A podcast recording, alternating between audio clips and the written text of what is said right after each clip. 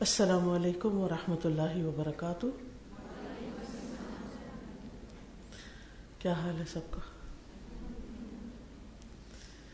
الحمد للہ نحمد ونسلی علی رسول الکریم، اما بعد، فاعوذ باللہ من الشیطان الرجیم، بسم اللہ الرحمن الرحیم۔ رب اشرح لی صدری، ویسر لی امری۔ واحلل عقدة من لساني يفقه قولي. الحمد لله الرب العظيم، الرؤوف الرحيم، ذي الفضل العظيم، والإحسان العميم. لا إله إلا الله وحده لا شريك له له الملك الكريم. سب تعریف اللہ کے لیے ہے، جو رب ہے، ہمارا خالق ہے، ہمارا مالک ہے ہمیں پالنے والا ہے۔ العظیم جو بہت عظمت والا ہے۔ الرعوف بہت شفقت فرمانے والا ہے۔ الرحیم نہایت رحم فرمانے والا ہے۔ ذل فضل العظیم جو بہت بڑے فضل والا ہے۔ والاحسان العمیم اور ہر ایک پر احسان کرنے والا ہے۔ ان پر بھی جو اس کو مانتے ہیں۔ ان پر بھی جو اس کا انکار کرتے ہیں، ان پر بھی جو اس کی اطاعت اور فرما برداری کرتے ہیں، اور ان پر بھی جو اس کی نافرمانی میں دن رات گزارتے ہیں۔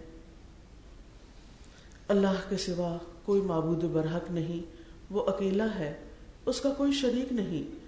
اسی کے لیے عزت والی بادشاہت ہے۔ معزز خواتین اور عزیز طالبات میرے لیے یہ بہت خوشی کی بات ہے کہ میں آج آپ سب کے ساتھ مخاطب ہوں۔ الحمد للہ اللہ کا بہت شکر ہے کہ جس نے ہمیں بہت ساری نعمتوں سے نوازا۔ اور ان نعمتوں میں سے ایک بہت بڑی نعمت علم کی نعمت ہے، جو ہم سب حاصل کر رہے ہیں، سیکھ رہے ہیں، سکھا رہے ہیں۔ یہ دنیا کا عظیم ترین کام ہے۔ ہم سب جانتے ہیں کہ اللہ سبحانہ تعالیٰ نے جب آدم علیہ السلام کو پیدا کیا تو اس سے پہلے فرشتوں کی مجلس میں فرمایا کہ انی جائل فی الارض خلیفہ۔ قالو اتجال فیہا من یفسد فیہا؟ اللہ تعالیٰ نے فرمایا کہ میں زمین میں خلیفہ بھیجنے والا ہوں۔ تو فرشتوں نے کہا کہ کیا آپ وہاں ایسے کو بھیجیں گے جو وہاں فساد پھیلائے گا، خون بہائے گا؟ وَنَحْنُ نُسَبِّحُ بِحَمْدِكَ وَنُقَدِّسُ لَكَ ہم آپ کی تصویر بیان کر رہے ہیں، آپ کی حمد کے ساتھ آپ کی پاکی بیان کرتے ہیں۔ تو پھر انسان کی کیا ضرورت ہے؟ یعنی آپ کی عبادت کے لیے ہم کافی ہیں۔ اور اس میں کوئی شک نہیں کہ بہت سے فرشتے ایسے ہیں جو اپنی پیدائش کے دن سے لے کر مسلسل سجدے میں ہی پڑے ہوئے ہیں۔ وہ کبھی سجدے سے سر نہیں اٹھاتے۔ کچھ ایسے فرشتے صرف رکوع میں ہی ہیں۔ کچھ ایسے جو ہاتھ باندھ کے کھڑے ہیں۔ کچھ تسبیح کر رہے ہیں۔ تسبیح تو خیر، سارے ہی فرشتے کرتے ہیں۔ لیکن کہنے کا مطلب یہ ہے کہ اس میں کوئی شک والی بات نہیں تھی کہ فرشتے اللہ تعالی کی اتنی عبادت کرتے ہیں کہ جس میں کوئی بریک ہی نہیں لیتے۔ کوئی اور تھکتے ہی نہیں، اکتاتے ہی نہیں۔ ہم تو ایک کام ذرا زیادہ دیر کر لیں تو پھر اس کے بعد ہمیں تھکاوٹ شروع ہو جاتی ہے، ہمیں بوریت ہونے لگتی ہے، ہم کچھ چینج کرنا چاہتے ہیں۔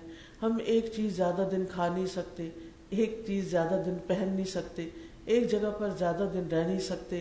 یعنی ایک یعنی کوئی بھی ایک کام مسلسل نہیں کر سکتے۔ لیکن اللہ سبحانہ تعالیٰ کی عبادت کے لیے تو فرشتے مسلسل عبادت ہی میں لگے ہوئے ہیں۔ ایک حدیث میں آتا ہے کہ آسمانوں پر چار انگلیوں جتنی اسپیس بھی خالی نہیں کہ جس پر کوئی نہ کوئی فرشتہ کھڑا ہو کر یا رکوع میں یا سجدے میں اللہ تعالیٰ کی عبادت نہ کرے۔ ایک اور روایت میں آتا ہے کہ فرشتوں کے بوجھ سے آسمان چرچراتا ہے۔ چرچرانا ایسے ہی ہوتا ہے کہ جیسے مثال کے طور پر لکڑی کا میز اگر تین چار لوگ اس کے اوپر چڑھ کے کھڑے ہو جائیں تو اس کے اندر سے چی چی کی آواز آنے لگے گی۔ تو ایسے ہی اتنے فرشتے آسمانوں پر کہ آسمان چرچراتا ہے یعنی ان کے بوجھ کی وجہ سے، اور وہ سارے کے سارے اللہ کی عبادت میں لگے ہوئے ہیں۔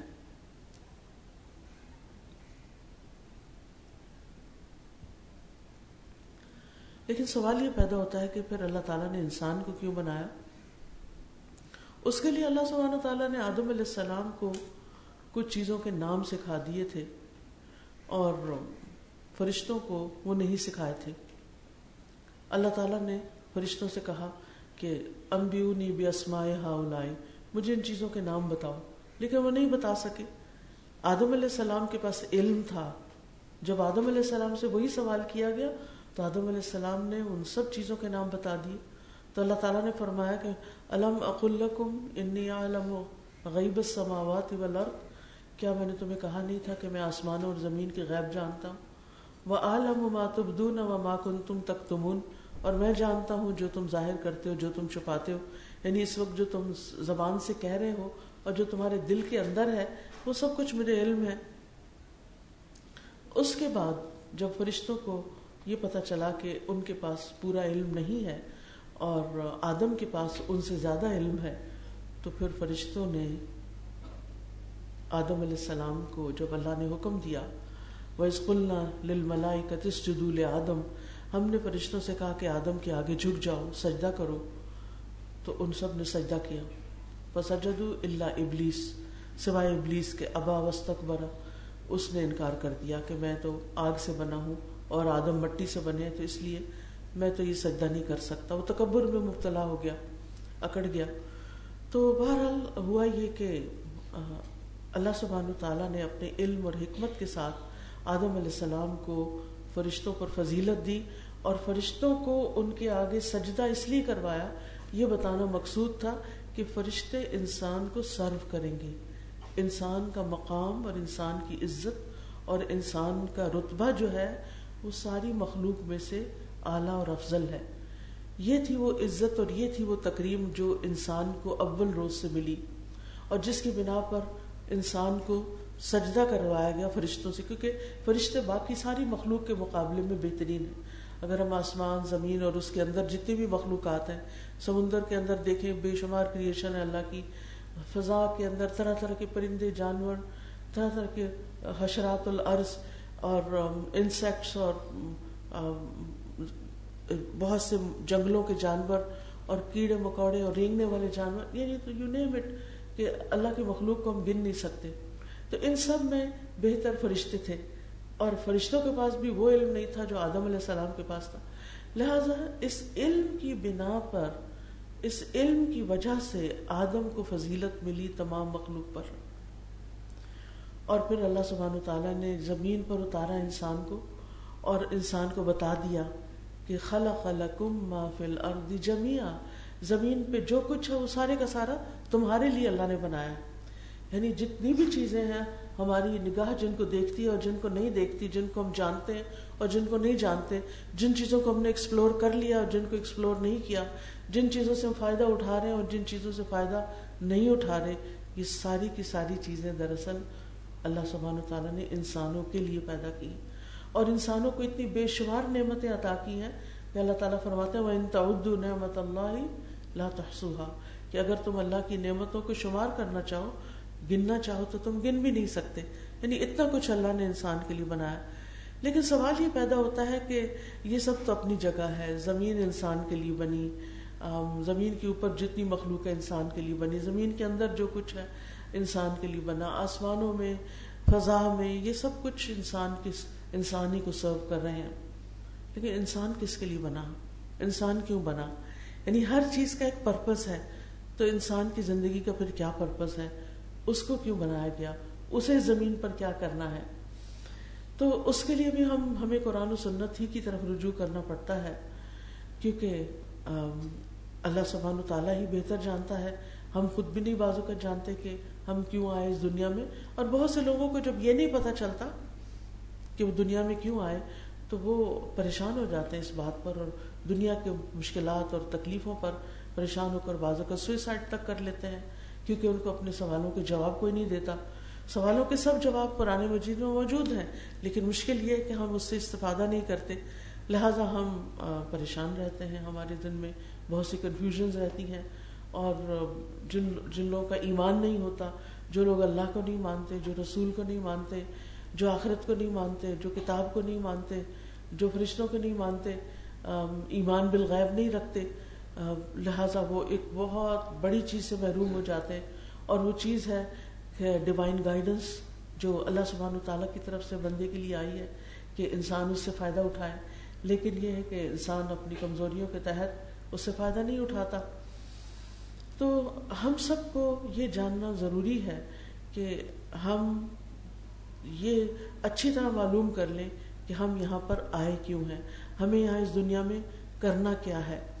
اس کا ایک جواب تو سورت الملک میں آتا ہے، اللہ تعالیٰ فرماتے ہیں اللہ خلق الموت والحیات لیبلوکم ایکم احسن عملا۔ وہ ذات جس نے موت اور زندگی کو بنایا تاکہ تمہیں آزما کر دیکھے کہ تم میں کون اچھے عمل کرتا ہے۔ تم میں سے کام کس کے اچھے گویا ہم اس دنیا میں آ کر اپنی مختلف ضرورتیں پوری کر رہے ہیں۔ ہمارے ساتھ جسم ہے، ہماری روح ہے، ہمارے جذبات ہیں، ہمارا انٹلیکٹ ہے اور ان سب کی اپنی اپنی نیڈز ہیں۔ اور اللہ تعالیٰ نے ہمیں منع نہیں کیا کہ حلال طریقے سے اپنی نیڈز کو پورا نہ کریں۔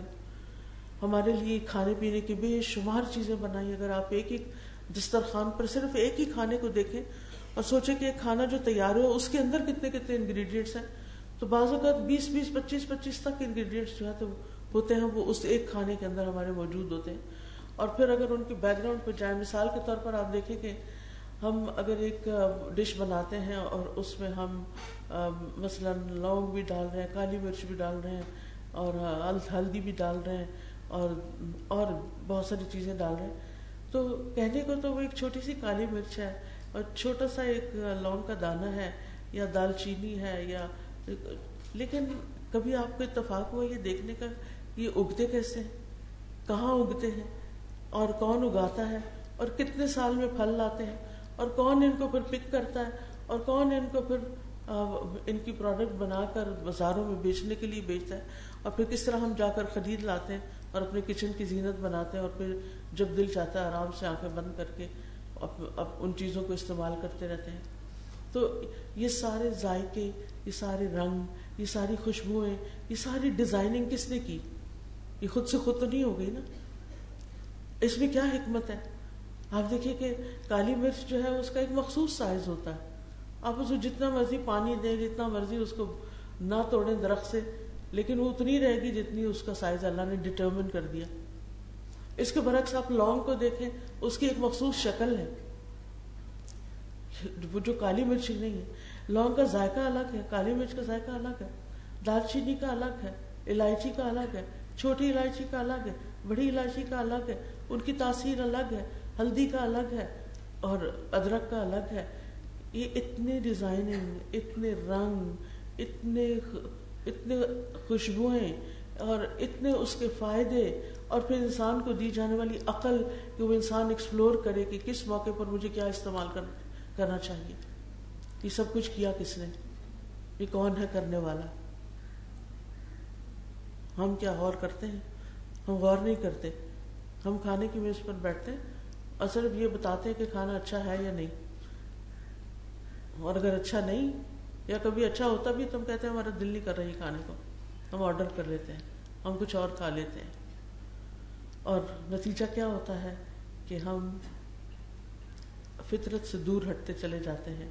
اللہ کی نعمتوں کا شکر ادا نہیں کرتے۔ تو یہ جو بات کی نا کہ جس وہ ذات جس نے موت اور زندگی کو بنایا تاکہ تمہیں آزما کر دیکھے کہ تم میں سب سے اچھے عمل کون کرتا ہے۔ احسن جو ہے سپرلیٹو ڈگری۔ سب سے اچھے کام کس کے ہیں؟ یعنی مجھ سے بھی اور آپ سے بھی یہی دیکھا جا رہا ہے کہ ہم کرتے کیا ہیں۔ ایو احسن و عملہ عمل کس کے اچھے اور یہ ہم سے ہر وقت دیکھا جا رہا ہوتا ہے۔ ہم سب جانتے ہیں کہ ہمارے آس پاس فرشتے بیٹھے ہوئے ہیں، کرامن کاتبین۔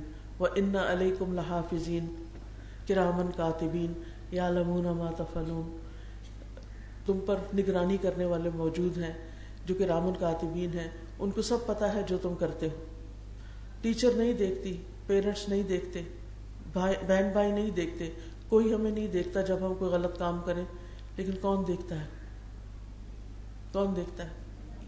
اللہ تعالیٰ دیکھتا ہے اور اس کے علاوہ کون دیکھتا ہے؟ فرشتے۔ یہ فرشتے کسی بھی حال میں ہم سے الگ نہیں ہوتے۔ ہر وقت ہمارے ساتھ ہوتے ہیں۔ پچ ڈارک اندھیرے میں بھی ہمارے ساتھ ہوتے ہیں اور وہ اس وقت بھی دیکھ لیتے ہیں۔ بچپن میں ہم نے سنا تھا کہ بلی اندھیرے میں دیکھ لیتی ہے۔ تو بڑی حیرت ہوتی تھی اور اس کی آنکھیں اندھیرے میں ایسے بنٹوں کی طرح چمک رہی ہوتی تھی۔ لیکن یہ ہے کہ اس کے علاوہ بھی مخلوقات ہیں جو اندھیرے میں دیکھ سکتی ہیں اور ان میں سے ایک فرشتے ہیں۔ تو وہ فرشتے دن اور رات ہمارے اعمال کو دیکھ رہے ہیں کہ ہم کرتے کیا ہیں۔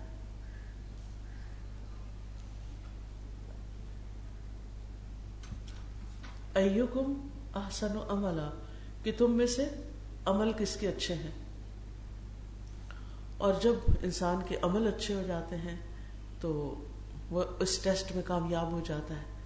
اور اگر ہمارے اپنے ذاتی عمل اچھے نہیں، تو یاد رکھیے، جب ہم اللہ تعالیٰ کے پاس واپس جائیں گے، نہ ہمارے پیرنٹس ہمارے کام آئیں گے، نہ ہمارے بچے کام آئیں گے، نہ ہمارے بہن بھائی کام آئیں گے، نہ کوئی فرینڈس کام آئیں گے۔ اللہ تعالیٰ قرآن مجید میں فرماتے ہیں، یوم یفر المر امن عقی ہی و امی ہی و ابی ہی و صاحبتی ہی و بنی ہی لکل امن ہم یوم ادن شاء ہی جس دن انسان بھاگے گا یعنی قیامت کا دن ایسا دن ہوگا کہ انسان اس دن بھاگے گا، کس سے؟ یوم یفر المر امن عقی اپنے بھائی سے۔ آپ دیکھیں بھائی کتنے پیارے ہوتے ہیں نا۔ لیکن قیامت کے دن انسان یہ نہیں دیکھے گا کہ بھائی پہ کیا گزر رہا ہے۔ اس وہ اس کو چھوڑ کے تو اپنی فکر کر رہا ہوگا۔ پیغمبر بھی کہہ رہے ہوں گے، نفسی نفسی، میرا، میری جان میری جان۔ یعنی میرے ساتھ اب کیا ہوتا ہے؟ سب کو اس بات کی فکر ہوگی۔ تو اپنے بھائی سے، وہ امی ہی اپنی ماں سے۔ جب انسان کو کوئی پرابلم پیش آتی ہے، انسان اپنی ماں کے پاس جاتا ہے۔ ام کو عربی زبان میں کہتے ہیں ام اس لیے ہے کہ ہر حال میں اسی کی طرف قصد کیا جاتا ہے۔ اما یا امو کا مطلب ہوتا ہے کسی کی طرف ارادہ کرنا۔ یعنی جب کوئی تکلیف آئی ہے کوئی پریشانی ہوئی ہے تو انسان فوراً اس کے ذہن میں اس کا دھیان جاتا ہے۔ اسی لیے دیکھیں، کوئی چوٹ لگتی ہے تو کہتے ہائے اما ایک دم اما کا لفظ منہ پہ آ جاتا ہے یا ابا کا آ جاتا ہے۔ تو یہ قدرتی سی بات ہے کہ جو ہر انسان کے ساتھ لگی ہوئی ہے۔ قیامت کے دن بھی انسان ان رشتوں کو یاد کرے گا، لیکن کوئی ہاتھ ہی نہیں آئے گا، کوئی پوچھے گا بھی نہیں۔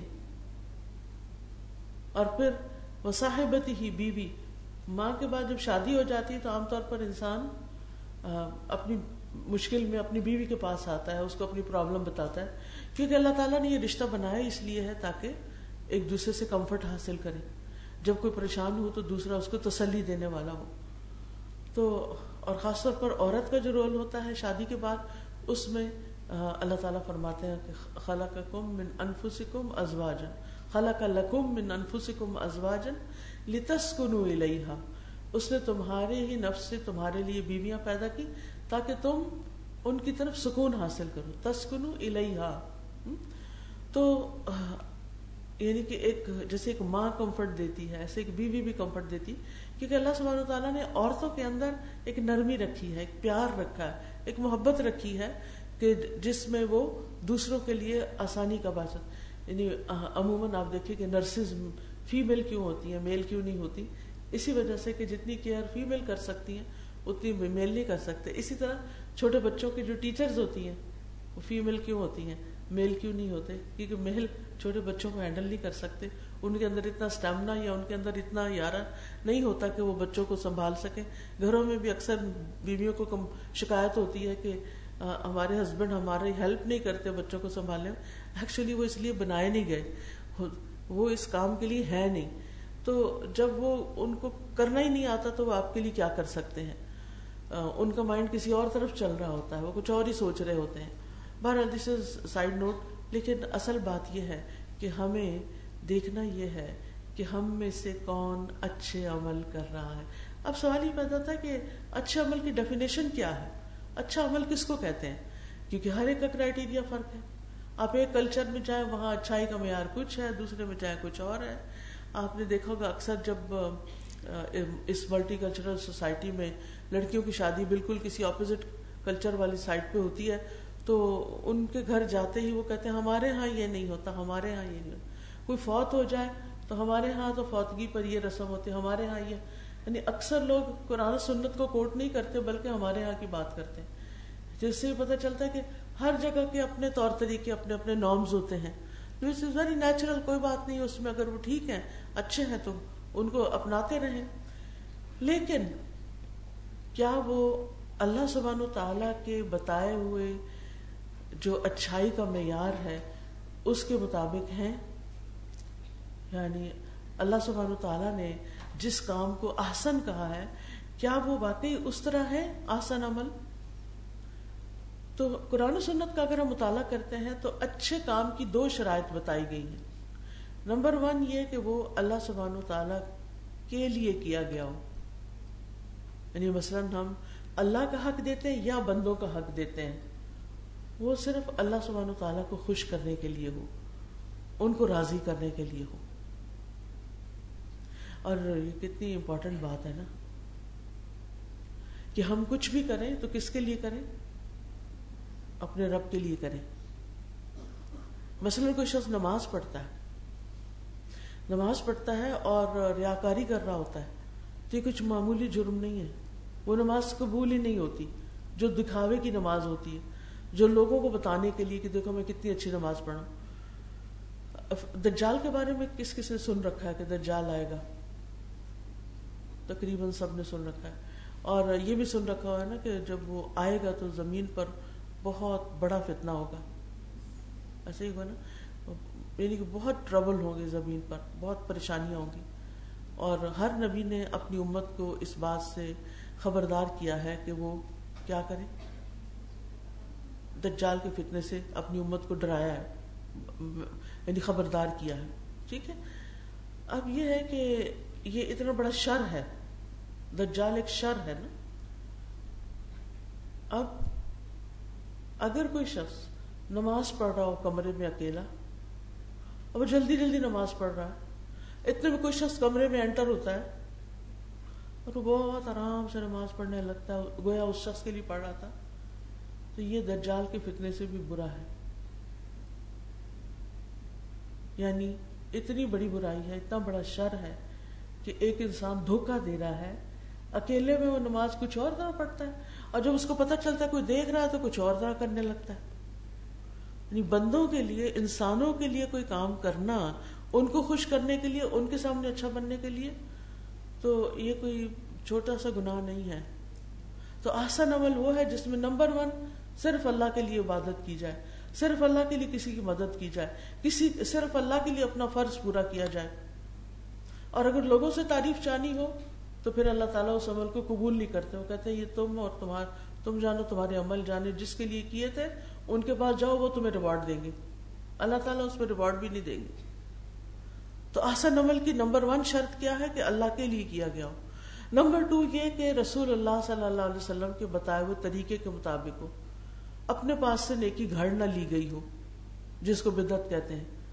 کہ نہ تو قرآن میں حکم آیا اور نہ نبی صلی اللہ علیہ وسلم نے کچھ بتایا اور اپنے پاس سے کچھ بنا کے اس کو اتنا الیبوریٹ کر دیا اور اتنا خوبصورت کہ اور لوگ بھی وہ کرنے لگ گئے اور اس کے ساتھ ایسی ایسی کرامتیں گھڑ لی گئی۔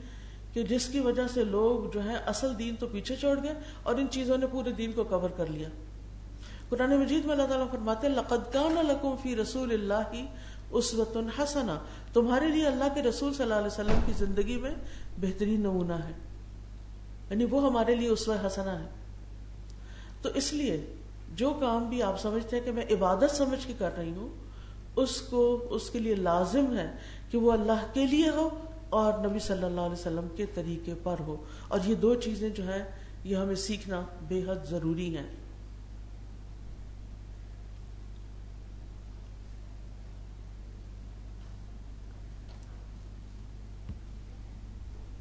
اب آپ دیکھیے کہ ہم سب مسلمان ہیں اور ہمیں یہ بتایا گیا ہے کہ ہم نے مرنے کے بعد اللہ تعالیٰ سے ملاقات کرنی ہے۔ اور یہ دنیا کی زندگی صرف ایک ٹیسٹ کے لیے ہے۔ کچھ دن کے لیے، اس کے بعد ہم نے واپس جانا ہے۔ قرآن مجید میں آتا ہے ان هذه الحیات دنیا متا و ان الآخرت ہی دار القرار. یہ دنیا کی زندگی تو معمولی فائدے کے سوا کچھ نہیں، اور یقیناً آخرت ہی رہنے کا گھر ہے۔ یعنی زندگی وہاں شروع ہوگی، زندگی کل شروع ہوگی۔ یہ زندگی جو آج ہم گزار رہے ہیں دس از اونلی اے ٹیسٹ جس میں ہر شخص کو ٹیسٹ کیا جا رہا ہے۔ چھوٹے، بڑے، جوان، بوڑھے کو۔ کہ وہ کر کیا رہا ہے؟ کتنے اچھے عمل کر رہا ہے؟ اور جتنے جس کے اچھے عمل ہوں گے، قیامت کے دن اتنے بڑا اس کا رینک ہوگا۔ دنیا میں بھی آپ دیکھیں کہ بڑے رینک والے لوگ جو ہوتے ہیں، ان میں ایک خاص چیز ہوتی ہے، وہ یہ کہ وہ دوسروں کے مقابلے میں چار ہاتھ آگے جاتے ہیں۔ کانفیڈنٹ ہوتے ہیں۔ اور وہ کرنا جانتے ہیں کہ جو ان کو آگے لے جانے والی چیزیں ہیں۔ تو مومن بڑا ہی ہوشیار ہوتا ہے۔ وہ جانتا ہے کہ میں اپنی مرضی سے دنیا میں نہیں آیا۔ مجھے اپنی مرضی سے یہاں رہنے کی اجازت نہیں دی گئی۔ اور مجھے اپنی مرضی سے واپس نہیں جانا۔ اللہ نے بھیجا، اللہ ہی بلائے گا۔ اور دنیا کی زندگی بھی اللہ کی مرضی کے مطابق ہی ہونی چاہیے۔ وہ جانتا ہے کہ اصل زندگی آخرت کی زندگی ہے۔ وما هذه الحیات الدنیا الا لهو ولعب وان الدار الاخرۃ لهي الحيوان۔ اور دنیا کی یہ زندگی نہیں مگر ایک دل لگی اور کھیل، اور بے شک آخری گھر یقیناً وہی دراصل زندگی ہے اگر وہ جانتے ہوتے۔ یعنی ہماری اصل زندگی قیامت کے دن شروع ہوگی۔ جس اس بات کو اکثر لوگ ریئلائز نہیں کرتے۔ لہذا وہ سمجھتے ہیں کہ یہ جو اس پلانٹ پہ زندگی ہے، اس وقت بس یہ اچھی طرح جی لو۔ کل کا کس کو پتا ہوتی ہے یا نہیں ہوتی۔ یہ تو پھر ڈاؤٹس والی بات ہے نا، پھر تو ایمان پکا ہی نہیں۔ ایمان میں خلل ہے۔ ایمان کو درست کرنے کی ضرورت ہے۔ کیونکہ جو شخص آخرت کو نہیں مانتا، وہ مومن نہیں ہو سکتا۔ تو بہرحال اصل عیش، اصل زندگی آخرت کی زندگی ہے اور آخرت کے بارے میں اللہ تعالیٰ فرماتے ہیں ول آخرت خیر و ابقا آخرت بہتر بھی ہے اور ہمیشہ باقی رہنے والی بھی ہے۔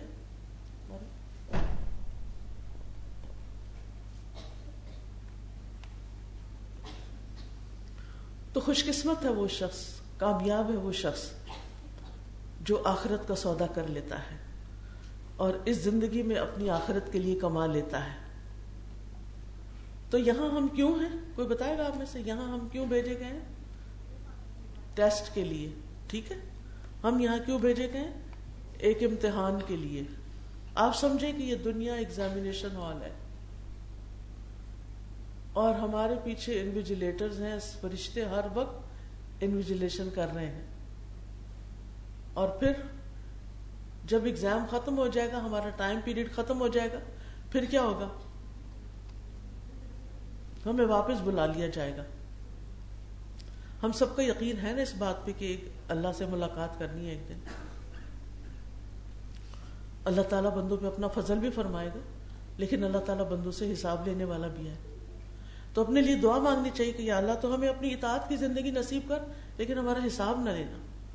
کیونکہ جس سے حساب لے لیا گیا وہ پورا کیسے پڑھ سکتا ہے؟ تو بہرحال ہمیں آج کی اس زندگی کے لیے اپنی آخرت کی زندگی میں کمانا ہے۔ اللہ تعالیٰ فرماتے ہیں، یا ایوہ الذین آمنوا اتقوا اللہ ولتنظر نفس ما قدمت لغد، واتقوا اللہ، ان اللہ خبیر بما تعملون۔ اے ایمان والو، اللہ سے ڈرو اور ہر ایک کو یہ دیکھنا چاہیے کہ اس نے کل کے لیے کیا سامان تیار کیا یہ کون سا کل ہے؟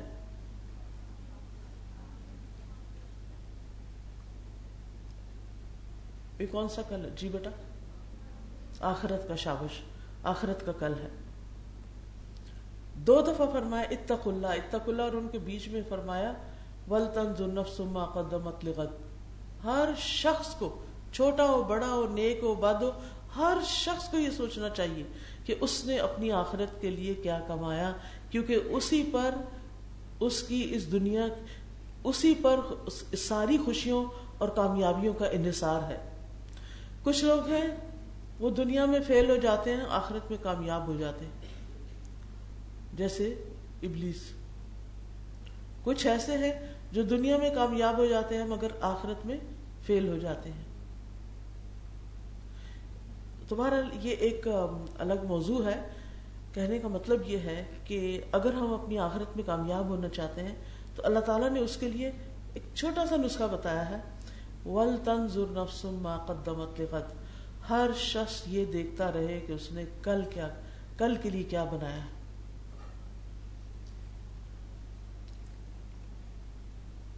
اسی طرح ابن عمر کہتے ہیں، میں رسول اللہ صلی اللہ علیہ وسلم کی خدمت میں حاضر تھا۔ ایک انصاری صحابی آئے، انہوں نے نبی صلی اللہ علیہ وسلم کو سلام کیا، پھر کہا اللہ کے رسول، مومنوں میں سب سے افضل کون ہے؟ آپ نے فرمایا، جس کا اخلاق اچھا ہو۔ انہوں نے کہا، کون سے مومن زیادہ عقل مند ہیں؟ فرمایا، جو موت کو زیادہ یاد کرتے ہیں اور اس کے بعد کے مراحل کے لیے زیادہ تیاری کرتے ہیں۔ یعنی عقل مند وہ ہے جو اپنی آخرت کے لیے زیادہ کام کرتا ہے۔ اب دیکھیں، ہم سب کے پاس ٹوینٹی فور آورز ہوتے ہیں دن کے۔ اس میں ہم نے سونا بھی ہے، کھانا بھی ہے اور بھی بہت کچھ کرنا ہے۔ اور اسی میں ہم نے تیاری کرنی ہے آخرت کی، اسی میں ہم نے تیاری کرنی ہے دنیا کی۔ دنیا کی جو ہماری ذمہ داریاں ہیں، کام ہیں، ان کو بھی پورا کرنا ہے اور ساتھ ساتھ آخرت کو بھی لے کے چلنا ہے۔ تو اگر ہم واقعی آخرت کے بارے میں فکر مند ہیں، تو پھر ہمیں آخرت کا تذکرہ زیادہ کرنا چاہیے۔ آخرت کی یاد رکھنی چاہیے۔ صرف یہ نہیں کہ ہاں آخرت آنے والی ہے۔ وہ تو ایک ٹرم ہے۔ اس میں کیا کیا آنے والا جو جو کچھ ہم دیکھیں گے، اس کے بارے میں پتا ہونا چاہیے ہم سب کو۔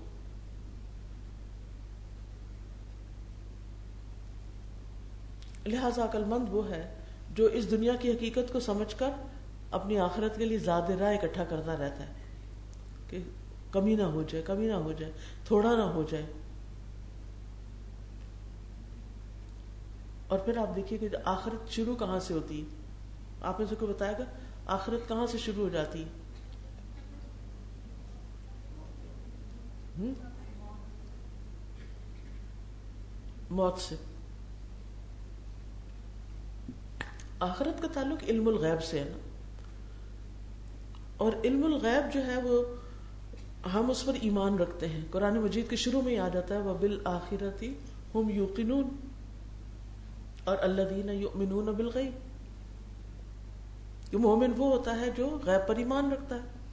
ہم سب مانتے ہیں کہ آخرت آئے گی۔ لیکن وہاں ہوگا کیا؟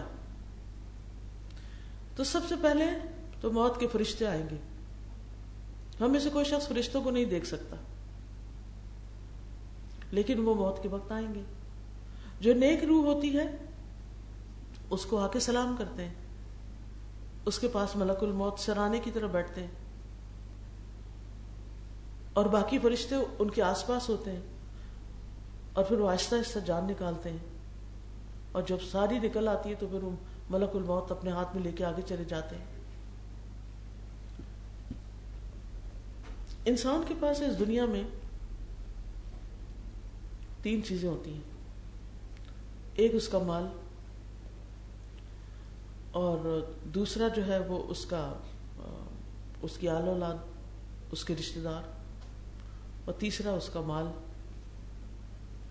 ایک اس کے یعنی ایک اس کا مال، دوسرا اس کا، اس کی آل اولاد اور تیسرا اس کا عمل۔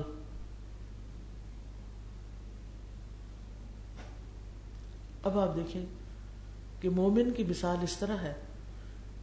جس طرح کسی کے تین دوست ہوں، ان میں سے پہلا دوست اس کا مال ہو، وہ کہے چاہت کے مطابق جتنا لینا چاہتے ہو لے لو، لیکن جب تو مر جائے گا، میں تجھ سے الگ ہو جاؤں گا۔ دوسرا دوست بھی یہی کہتا ہے۔ اور تیسرا دوست جو ہے، جو اس کا عمل ہے، وہ کہتا ہے زیادہ سے زیادہ اکٹھا کر لو، میں تمہارے ساتھ جاؤں گا، آخر تک۔ آج ہم سب سے زیادہ کمی کس چیز میں کر رہے ہیں؟ کتنی بچیاں پانچ وقت کی نماز پابندی سے پڑھتی ہیں؟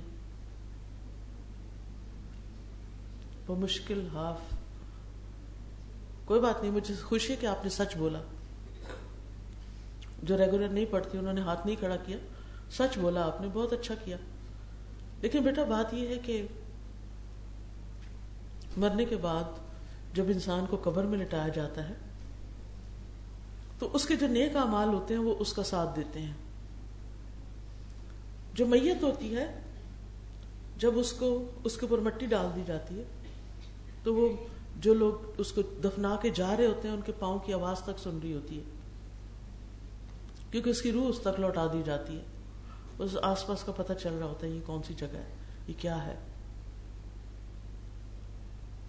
پھر کیا ہوتا ہے؟ جو ہی سب چلے جاتے ہیں تو نماز سرحانے کی طرف آ جاتی ہے، روزہ دائیں طرف آ جاتا ہے زکات بائیں طرف آ جاتی ہے، اور کچھ کام جو ہے وہ صدقہ، نماز نیکی وغیرہ پاؤں کے پاس آ جاتے ہیں۔ تو جب سرہانے کی طرف سے اس کی طرف کوئی عذاب آتا ہے، تو نماز کہتی ہے، میری طرف سے آنے کا راستہ بند۔ پھر دائیں جانب سے کوئی چیز آنی چاہتی ہے، روزہ کہتا ہے، راستہ بند۔ تیسری طرف سے کوئی آنا چاہتا ہے زکات کہتی ہے کہ میری طرف سے آنے کا راستہ نہیں ہے۔ گویا اس کا مال، زکات اور صدقات، خیرات، کچھ بھی اور باقی نیکیاں اس کو پروٹیکٹ کر دیتی ہیں ہر طرح کی تکلیف سے۔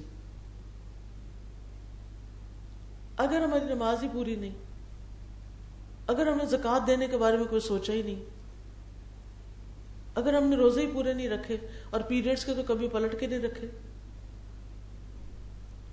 تو اب آپ سوچیں کہ کیا آپ کو ایسی پروٹیکشن اچھی لگے گی کہ آپ کے آپ کے ساتھ وال بھی ہو، لیکن اس کے اندر سوراخ ہو، جو کیڑا مکوڑا چاہے اندر گھس جائے۔ تو ہم میں سے ہر ایک کو اپنے لیے خود عمل کرنا ہے، تاکہ قیامت کے دن کی مایوسی نہ ہو۔ کرنے کے کام کیا ہیں؟ نمبر ایک، اللہ کے حق ادا کرنے ہیں۔ اور اللہ کی حق کیا ہے اللہ سبحانہ تعالیٰ کے بارے میں علم حاصل کرنا۔ یہ سب سے پہلا حق ہے۔ نو یور گاڈ اپنے رب کو پہچانو۔ کس نے تمہیں پیدا کیا؟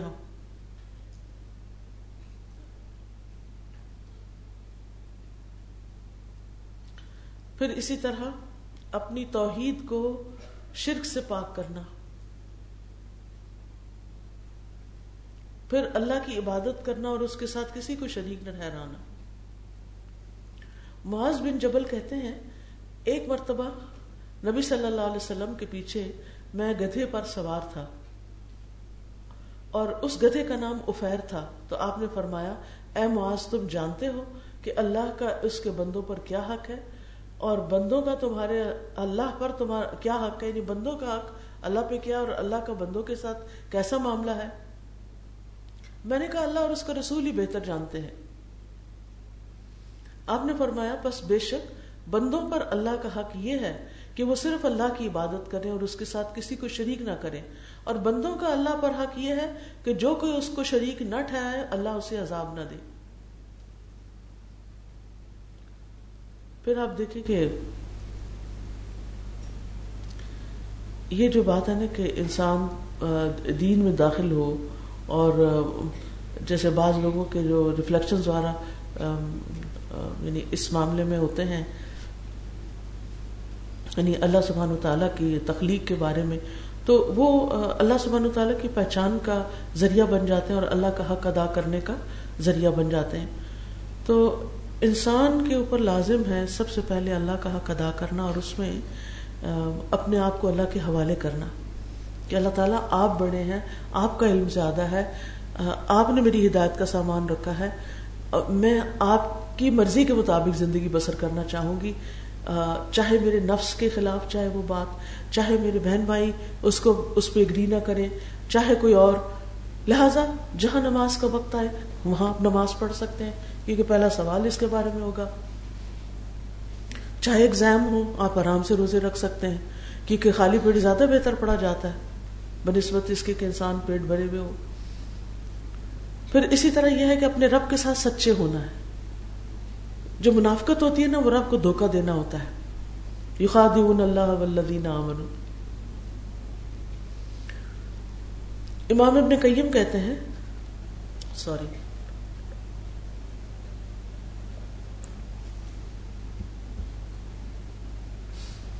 امام ابن قیم کہتے ہیں بندے کے لیے کوئی چیز اس سے زیادہ فائدے کی نہیں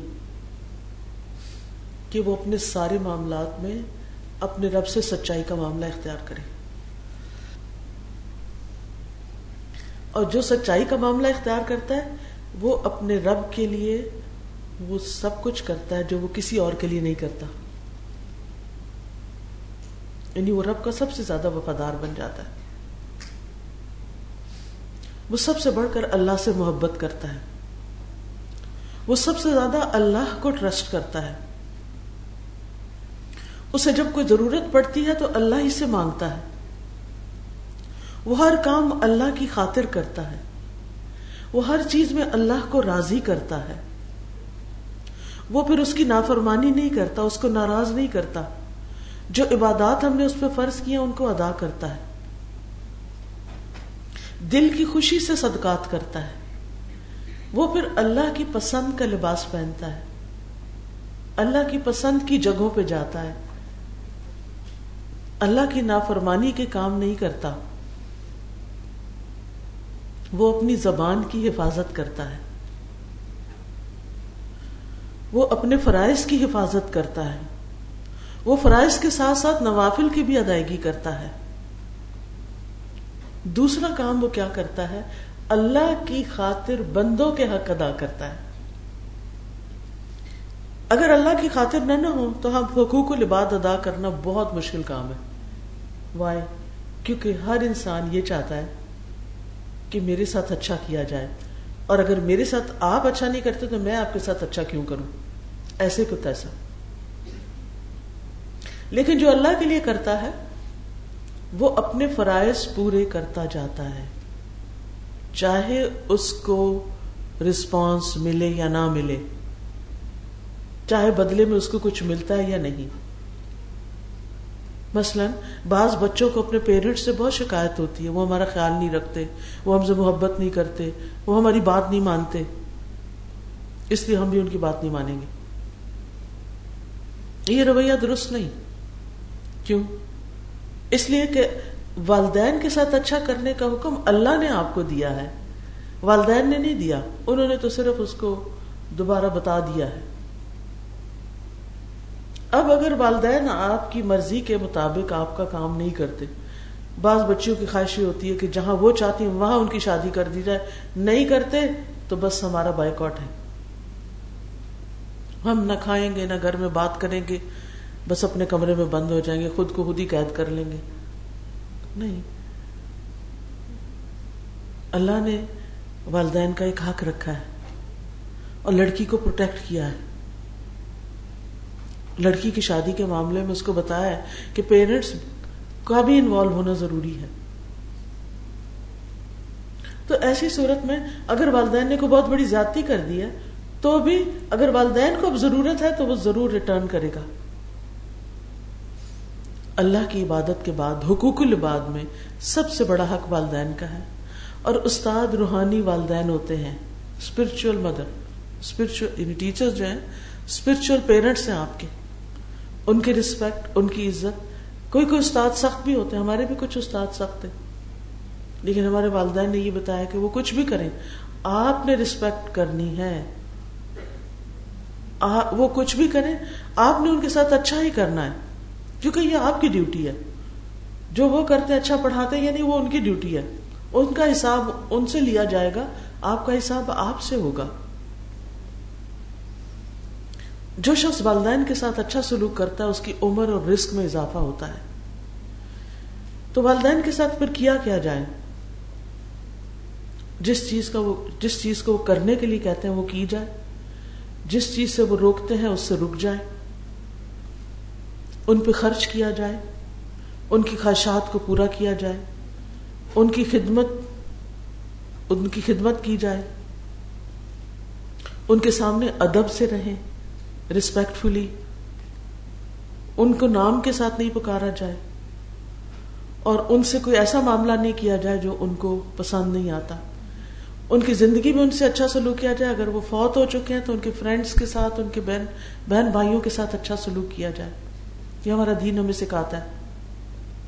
پھر پیرنٹس کے بعد جو رشتے دار ہیں اور ان کے ساتھ حسن سلوک کا اللہ نے حکم دیا ہے۔ کبھی وہ مال کے ضرورت مند ہوتے ہیں، ان کو مال دیا جائے۔ کبھی ان کی کوئی تکلیف دور کر دی جائے۔ ان کے ساتھ کھلے دل سے ملا جائے۔ ان کے حق میں دعا کی جائے۔ ان کی ملاقات کے لیے جایا جائے۔ انہیں تحفے تحائف دیے جائیں۔ ان پہ خرچ کیا جائے۔ ان کے ساتھ نرمی سے بات کی جائے۔ بشاشت والے چہرے کے ساتھ ان کا ادب اور احترام کیا جائے اور وہ تمام کام کیے جائیں جن کو سلا رحمی کہا جاتا ہے۔ پھر اسی طرح یہ ہے، عام لوگوں کے ساتھ، ہر ایک کے ساتھ اچھا۔ آپ اگر بازار جاتے ہیں، وہاں پر کچھ خرید و فروخت کر رہے ہیں، آپ، ٹیلر کے پاس جاتے ہیں آپ کے گھر میں پلمبر آتا ہے یعنی کوئی بھی، کسی بھی انسان کے ساتھ آپ کا انٹریکشن ہوتا ہے، تو ایک معروف طریقے کے ساتھ کریں۔ اچھے اخلاق کا مظاہرہ کریں۔ لیکن اس میں اعتدال ہونا چاہیے۔ ہمیشہ مردوں سے بات کرتے ہوئے ایک ایک لمٹ رکھے ایک اسپیس رکھے ان کے ساتھ ایسی بات نہیں کرے کہ ان کے ذہن میں کوئی غلط خیال آئے آپ کے بارے میں۔ کیونکہ اللہ سبحانہ تعالیٰ نے عورت کو بہت خوبصورت بنایا ہے، بہت پرجائل بنایا عورت کو ایک خاص مقام دیا ہے۔ پھر اسی طرح لوگ اگر اذیتیں دیتے ہیں یا کوئی تکلیف یا دکھ دیتے ہیں، تو اس میں انسان اگنور کرے، درگزر کرے، معاف کر دے۔ اور اگر آپ زندگی میں اعلی مقام پانا چاہتے ہیں، تو کچھ چیزیں اپنے اندر پیدا کر لیں۔ اور وہ کیا ہے سب سے پہلے دل کی سلامتی۔ کلب سلیم۔ اپنے دل کو ہر طرح کے کینے بوگز نفرتوں اور بری بری باتوں سے بچا کے رکھنا۔ اپنے دل کو وسوسوں سے بچا کے رکھنا۔ ہم بیٹھے ہوتے ہیں، اچانک شیطان ہمارے دل میں کسی کے بارے میں خیال ڈال دیتے دیکھو فلاں نے تمہارے ساتھ کیا کیا۔ ہم بیٹھے بیٹھے دکھی ہونے لگتے اس کا ایک علاج ہے۔ کبھی بھی ایسا ہو تو ایک دعا ہے، اعوذ باللہ السمیع العلیم من الشیطان الرجیم، من حمزه ونفخه ونفثه تین دفعہ پڑھ کے اپنے دل کے اوپر ستکارے یہ دعاؤں کی کتاب بھی آپ کے لیے گفٹ کے طور پر لائی گئی ہے۔ اور اس کے علاوہ شاید یہ کچھ کارڈ بھی ہے۔ جی۔ پھر اسی طرح یہ ہے کہ سب سے پہلے تو سینہ سلامت رکھنا ہے لوگوں کے بارے میں۔ دوسرا ہے مال کی سخاوت۔ مال کی سخاوت۔ تیسرا ہے زبان کی سچائی۔ پھر ہے نفس کی انکساری۔ یعنی انسان آجز و ہمبل ہو۔ پھر سختی میں صبر کرنا۔ تنہائی میں رونا۔ لوگوں کے سامنے نہیں رونا۔ لوگوں کے لیے خیر خائی کرنا۔ مومنوں کے لیے رحم دل ہونا۔ اپنی فنا فنا ہونے یعنی اپنی زندگی ختم ہونے کے بارے میں بھی سوچنا کہ ہم نے ہمیشہ نہیں یہاں رہنا، اس لیے کچھ کر لو اپنے لیے۔ اور مختلف واقعات اور حادثات سے سبق لینا۔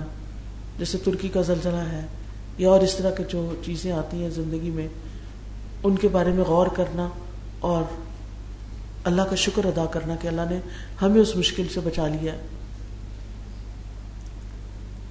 پھر زبان کی حفاظت، سوچ سمجھ کے بات کرنا، کسی کی غیبت نہیں کرنا، لان تان نہیں کرنا، آپس کی عداوت سے بچنا، پھر حسد سے بچنا بخ سے بچنا ہے بدگمانی سے بچنا ہے بخل سے بچنا ہے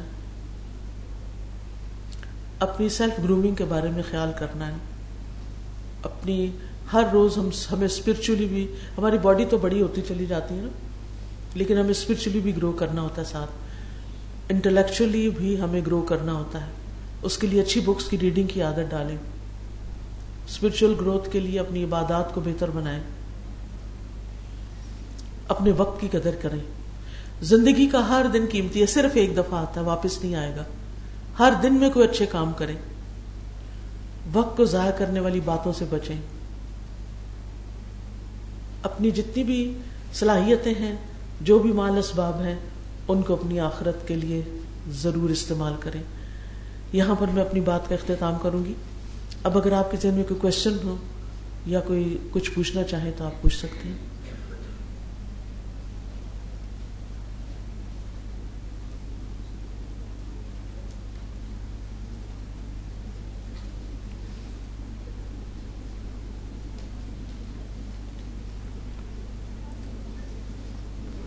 جی جی آپ سوال کیجیے۔